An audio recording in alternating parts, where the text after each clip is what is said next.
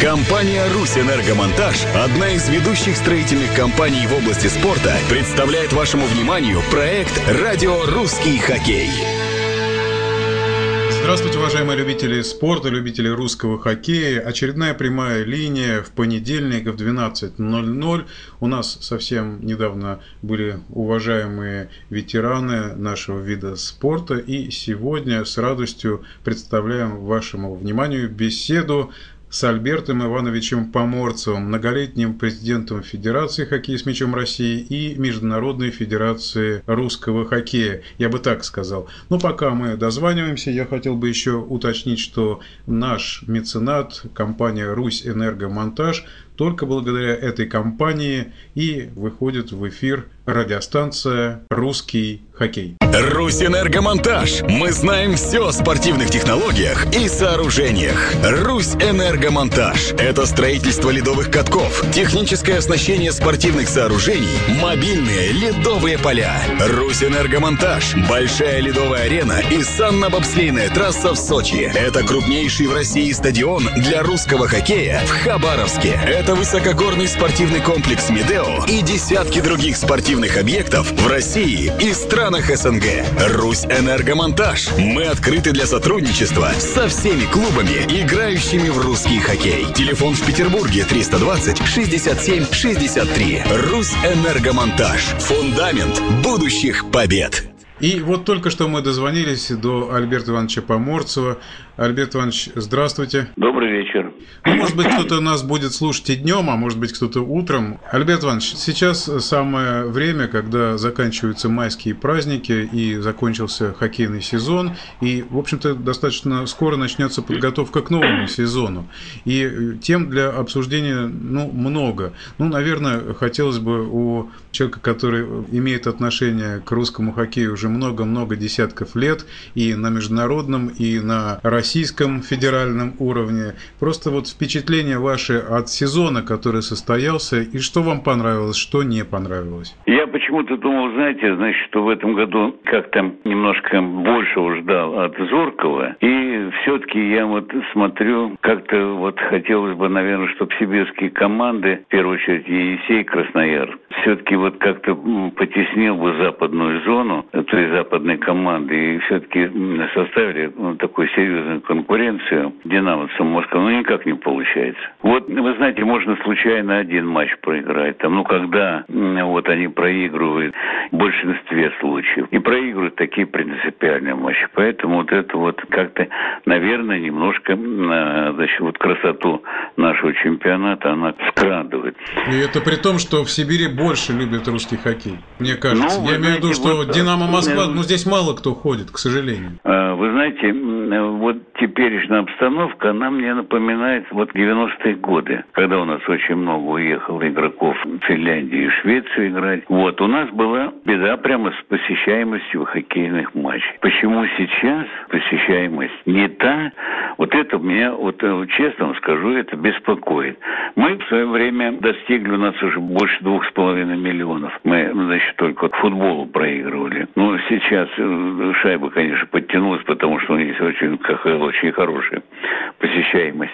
А мы не сдавали свои позиции. А вот сейчас, посмотрите, значит, в Нижнем Новгороде стало мало народа ходить. В Иркутске, в Иркутске, вот что поражает, Иркутске, меня всегда спрашивают, почему Иркутск перестал ходить, его народ перестал в Иркутске. Я говорю, потому что команда плохо играет.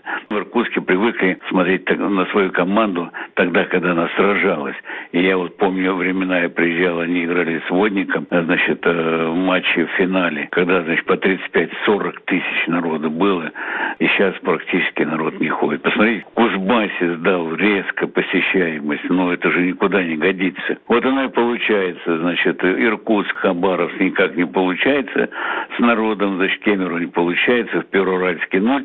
Это, это не должно быть, надо какие-то меры предпринимать, потому что чем дальше, тем хуже может быть. Мне, мне хотелось бы узнать, уже, я думаю, что во многих видах спорта происходит объединение. Вот когда вы возглавляли Международную да. Федерацию хоккея с мячом, ну, наверное, на тот момент было еще рано, а вот сейчас, может быть, это уже назрело, чтобы сделать некую такую Евролигу, ну, хотя бы объединить лучшие клубы России и Швеции, и сделать какое-то коммерческое предложение, и, мне кажется, это было бы очень здорово, с учетом уровня шведов, уровня, может быть, некоторых финских команд, российского чемпионата. И здесь, наверное, интерес с этой точки зрения возрос бы. Вы знаете, я когда руководил Международной Федерацией, у нас этот вопрос возникал. Но и тогда, и сейчас никак это не произойдет, потому что финансовая сторона в наших хоккейных клубах, в нашем виде спорта, очень и очень слабенькая. Вот эти разъезды, дальние переезды, допустим, вот норвежцы должны к нам ездить, там или еще как-то, а вдруг сибирские команды. Нет такой возможности. И помочь некому. Если, например, вот ка ха эл, там, значит, Медведев может, они располагают дивидендами очень приличными, значит, в хоккее шайбы. Значит, вот играет там чешские команды, словацкая команда, играет украинская. Значит, помощь наверняка существует. У нас такой возможности нет. Значит, и финны, и норвежцы, а теперь уже и шведы. Раньше шведские клубы намного были в финансовом отношении сильнее. Намного сильнее. Наших даже клубов они были сильнее. Сейчас такого нет.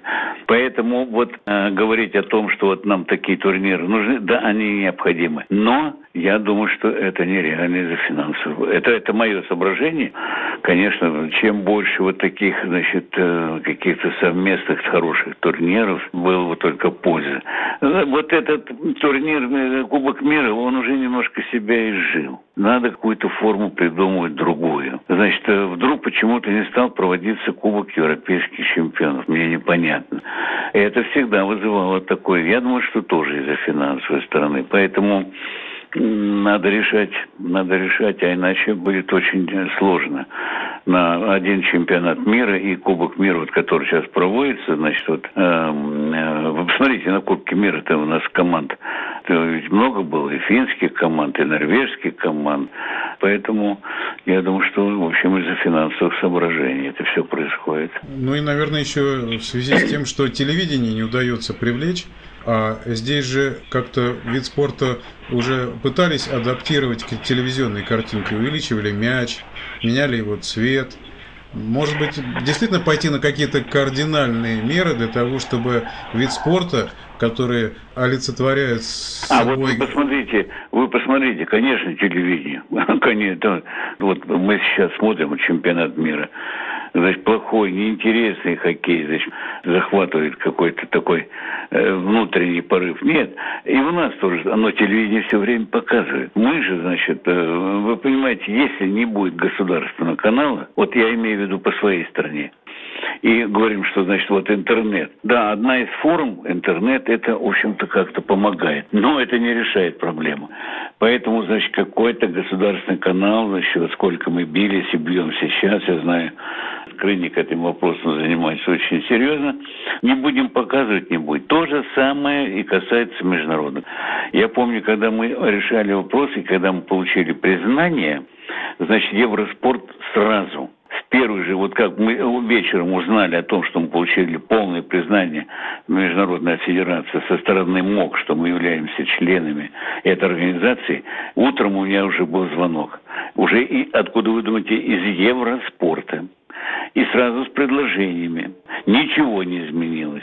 Значит, им, видимо, МОК здесь не помогает, хотя у них документы о сотрудничестве, я знаю, были хорошие, я их сам видел. То есть э, Евроспорта и э, Олимпийского, Международного Олимпийского комитета.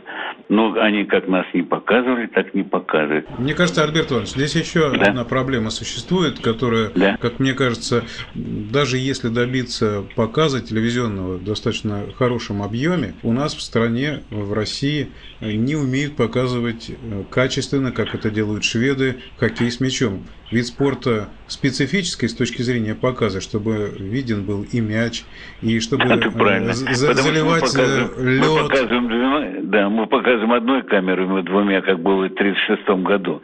Вот вы посмотрите, из Алматы был чемпионат мира, показывали, я смотрел, хотя я там находился, но я потом очень много матчей посмотрел. И, значит, в Швеции, когда показывают, ну, совершенно все по-другому, картинка совершенно другая. Надо очень много установок. А установка должна быть на хорошем стадионе. Вот так с камерами ездить. Мне их жалко, наших телевизионщиков.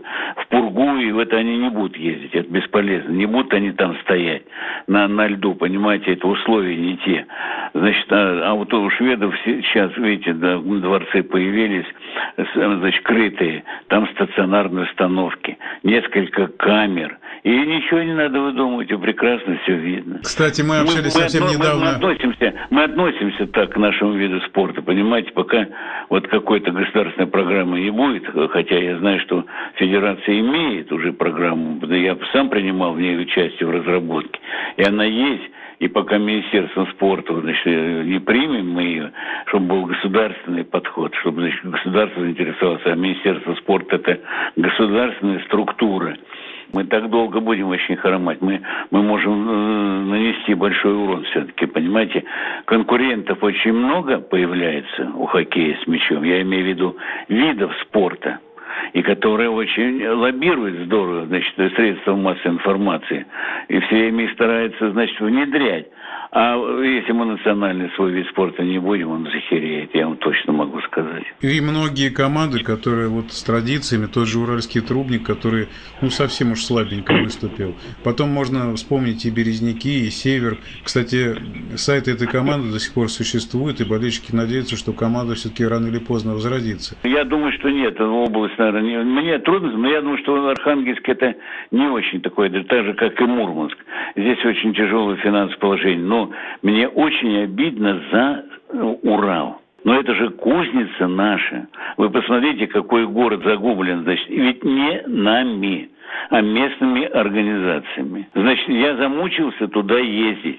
Мы с Росселем, у нас был подписан документ, когда он был губернатор, о сотрудничестве. Мы им предложили, значит, международный турнир, который, к сожалению, на призы Советской России и вот правительства России ни разу на Урале не был. К великому стыду. Я, мы, мы их уговаривали, я, мы их, значит, просили, мы им предлагали. В конце концов, было все, значит, подписано, сказали, все, начинаем. Бабах, Россель уходит, значит, команды, значит, СКА мы теряем, мы теряем кузницу нашу, Краснотурьинск, из которого мы все молодежные команды черпали прямо, знаете, вот так как ведром, значит, молодые, талантов. Значит, сейчас и, и этой команды не стало, понимаете? И, значит, еще и Первоуральск на ладан дышит. Ну, что это такое? Я не знаю, на каком уровне уже с ними разговаривать и как с ними разговаривать. Если мы Урал потеряем совсем, а мы уже практически потеряли. Смотрите, сколько было команд, что они там делали. Все, сейчас русского хоккея там нет. Да, в общем, грустно все. Так мы вот, возвращаясь Но... к телевизионному вот такому, да. может быть, позиционированию нашего вида спорта, может быть, действительно, количество игроков сделать чуть меньше, сделать площадку чуть компактнее. Я не говорю про хоккей с шайбой, просто для того, чтобы удобнее было показывать. Может быть, каким-то образом вот так вот пойти, хотя болельщики, безусловно, будут недовольны. Есть еще одна проблема, которую вот Валерий Павлович Маслов, он говорил о том, что хоккей с мячом под крышей и на воздухе – это совершенно два разных вида спорта. Да, вы знаете, вот я хочу вашу мысль продолжить, она вопрос такой интересный. Вот когда был президентом Международного Олимпийского комитета господин Самаранч, к которому у нас были очень хорошие отношения, и, значит, благодаря ему мы получили признание. И я никогда не забуду вот эту, значит, встречу и потом, когда мы получали вот этот мандат, где мне было официально, как президенту международной организации, заявлено: господин Поморцев, если вы нам хотите... Ведь мы перед этим начали проводить мини-хоккей в коробках, помните? И даже чемпионат мира проводить начали. Значит, мы, значит, начали его тащить под крышу. Значит, мне в МОКе было заявлено, что мы воспринимаем не для того, чтобы вы играли под крышей. Биг-бенди, то есть большой хоккей с мячом, то есть на большом поле, на открытых площадках должны вы играть, народу приносить здоровье. И, это, и эти слова я, у меня не записаны, не мне записаны, а в документе записано, что только на открытой площадке, на больших стадионах и на свежем воздухе. Ну, видите, времена меняются, есть возможность у шведов, там, допустим, но в остальных странах, но мы его, допустим, можем там несколько построить. Странно, конечно, что... Нужны. Да, Альберт Иванович, извините, что перебил. Да. Странно, команд-то сибирских, если возвращаться к чемпионату России, достаточно много. Восточная зона, там, где и нефтяники, и газовики, и, тем не менее, они обращают внимание на хоккей с шайбой. Я этим занимался, будучи президентом, значит, и, и вот мне, ну, просто уход на пенсию уже, так сказать, не, не удалось мне все-таки до конца это довести. Мы, у нас, мы последние годы делали в работе крен на развитие наших вот северных районов хоккея с мячом. В первую очередь, это Якутия. Значит, когда старое руководство было, они дали нам согласие на проведение кубка, финала Кубка страны. Мы обещали, хотели туда привезти две команды и сыграть у них великолепный стадион.